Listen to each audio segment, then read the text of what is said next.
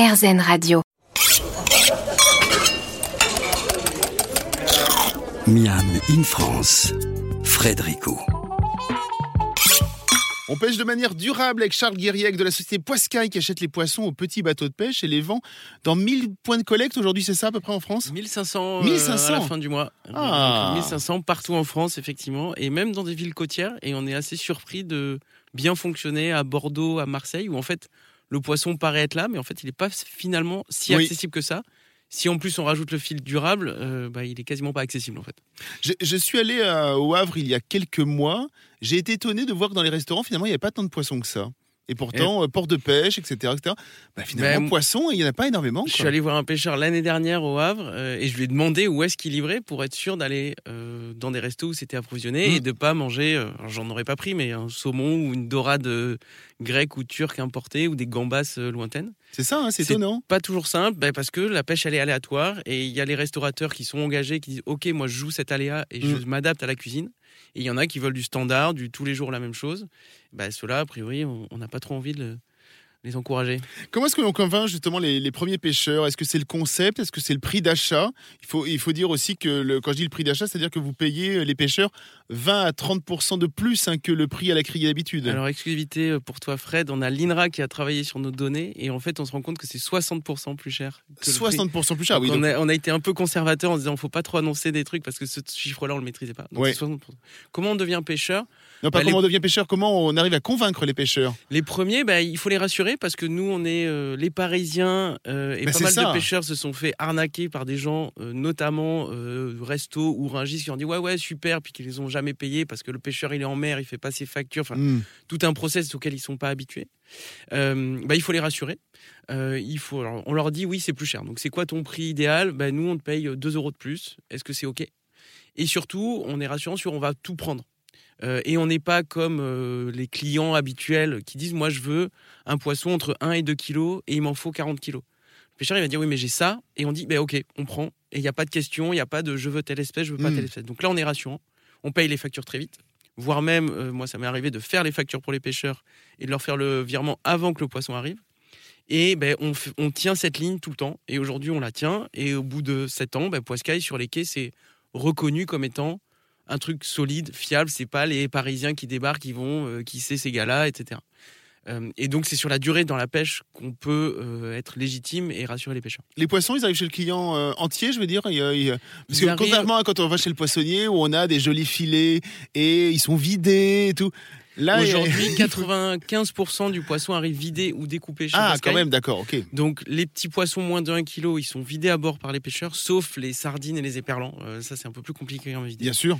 Euh, les gros poissons vont être euh, tranchés. Donc, euh, et les très très gros, plus de 50 kg, plus de 100 kg comme les thons, Mm. vont être carrément en darne, euh, en pavé. Donc vous avez que de la chair, plus de, plus de peau.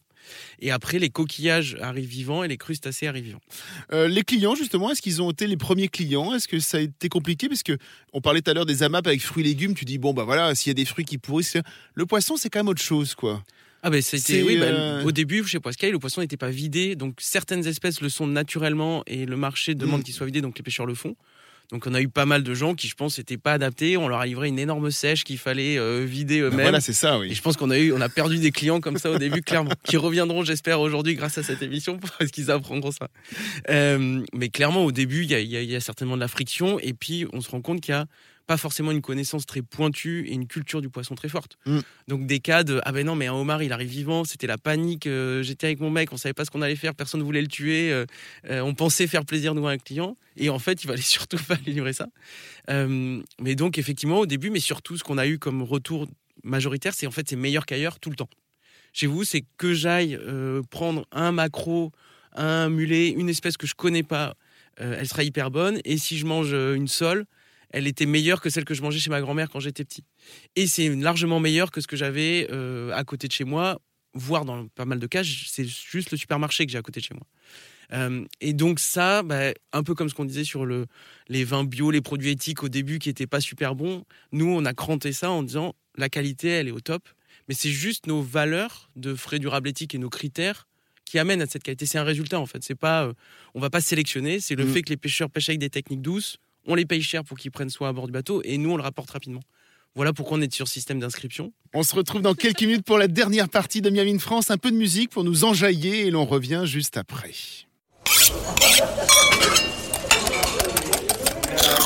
Miam in France, Frédérico. Dernière partie de l'émission, nous avons parlé de bons et beaux produits d'excellents artisans, mais que ce soit Omi et compagnie ou encore Poiscaille, ce qu'il faut arriver à convaincre, ce sont les clients et futurs clients. Alors comment ça se passe justement pour vous deux? Comment est-ce qu'on arrive euh, à entretenir la flamme du client? Euh, On en parlait un petit peu, Charles. Vous, les gens reviennent parce que c'est meilleur qu'ailleurs, hein, c'est ce que vous disiez. Colline Burland. Ah bah le goût aussi. Nous c'est pareil. Vous, c'est le goût, comme- exactement comme dirait une pub. euh, et- Exactement. Nous c'est le goût. Et nous, c'est plutôt c'est le c'est le goût de mieux faire. Oui. C'est exactement ça. Ah, le goût de mieux faire, elle est bien celle-là. Exactement. Et, euh, et oui, c'est vraiment ça qui marque. Mais je parlais d'émotion. Et en fait, euh, l'émotion, c'est le premier vecteur en fait qui marque. Mm. Et, euh, et, et nous, c'est le goût. Les gens reviennent pour le goût parce qu'en fait, après, ils, ils se disent mais en fait, il y a toute la démarche. Donc, je peux enlever ça en fait de mes préoccupations. Et je me fais plaisir et je fais une course. Nous, c'est quand même pas mal quand euh, on glisse une petite Saint-Jacques ou un petit homard euh, quand ça fait 3-4 casiers qu'il n'y en a pas eu.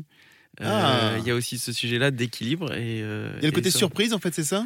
Ben, on le présélectionne. On dit euh, cette fois, on est sûr que vous aurez euh, un ton rouge parce qu'on voit que vous n'en avez jamais eu. Il faut que vous le goûtiez quand même parce qu'il est top. Ah, génial. Euh, et pour fidéliser euh, les clients plus longtemps. Il y a de plus en plus de Français hein, qui sont prêts à mettre un peu plus cher. Il y a encore un sondage qui, qui est sorti récemment, justement pour mieux manger, pour mieux se nourrir. Comment est-ce qu'on les convainc de passer par vos services à tous les deux? Ben, on fait parler de nous, euh, notamment euh, ici. Exactement, Euh, ouais, c'est de se faire connaître, ce qui est le premier, on va dire le premier enjeu. C'est le premier défi. Et après, Ouais. il y, a, il y a rassurer sur euh, la méthode de livraison. Nous, c'est pas mal des questions. Mais comment vous faites? Comment c'est acheminé en Mm. frais? Euh, Et aussi, le bouche à oreille est assez fort. Euh, nous, on voit, on a beaucoup de gens qui se parrainent, qui parrainent leurs potes, qui mangent avec eux. Euh, et c'est souvent ce qui est le plus puissant. Je pense que c'est à peu près identique. Nous, c'est la façon aussi de livrer, mais qui est plus sur l'emballage. Nous, on n'utilise aucun plastique. Euh, comment est-ce que c'est livré? Qui, euh, qui livre? Qui est la personne qui livre?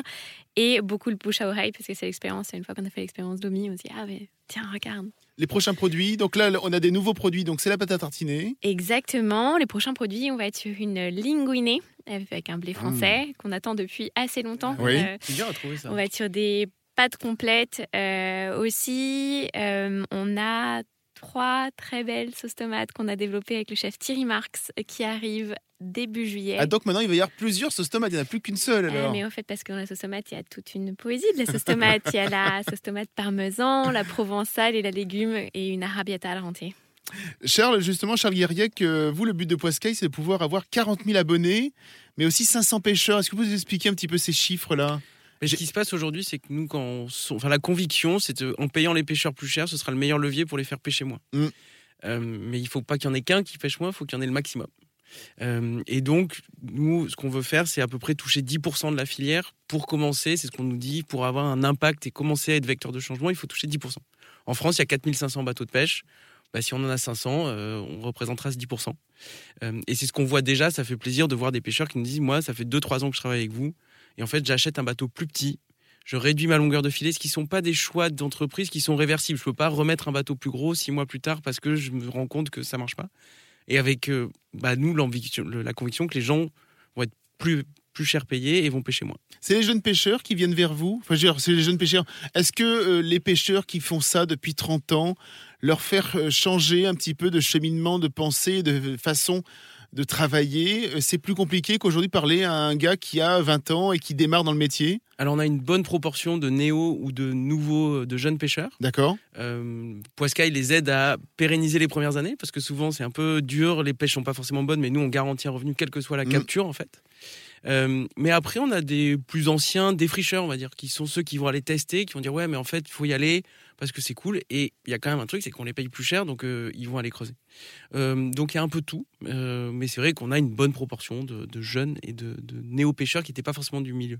Colline Burland, les prochains buts de Omi? Omi et compagnie, racontez-nous un petit peu qu'est-ce que qu'est-ce que vous voulez atteindre part- Ah bah, Il y a un gros sujet, nous, sur la partie rémunération, le fait de pouvoir l'encadrer dans un Oui. contrat pluriannuel. Euh, on voit que c'est un enjeu stratégique aujourd'hui parce que, en fait, de, de sécuriser euh, nos producteurs pour, en fait, justement, leur permettre d'explorer des nouvelles techniques qui sont, nous, les techniques régénératives, bah, il faut pouvoir les sécuriser sur une partie de revenus. Il faut pouvoir aussi, nous, on a un catalyseur, en fait, euh, au niveau des filières, c'est-à-dire qu'on va chercher des formations avec, auprès des chambres d'agriculture, euh, auprès des ONG, pour, en fait, euh, bah, leur permettre de leur mettre à disposition ça parce que euh, autant que bah, les pêcheurs sont sur leur bateau, bah, les, les producteurs, nous on est principalement sur le végétal, sont sur leur tracteur ou, euh, ou sont dans les champs et n'ont pas forcément en fait le temps de pouvoir Oui. se concentrer là-dessus. Nous allons vous remercier tous les deux, Colline Burland et Charles Guerriec. Nous remercions également Marine Neglo, hein, que nous avions tout à l'heure au téléphone. Quant à nous, amis auditeurs, nous nous retrouvons la semaine prochaine pour de nouvelles aventures gourmandes. En attendant, comme à l'accoutumée, régalez-vous.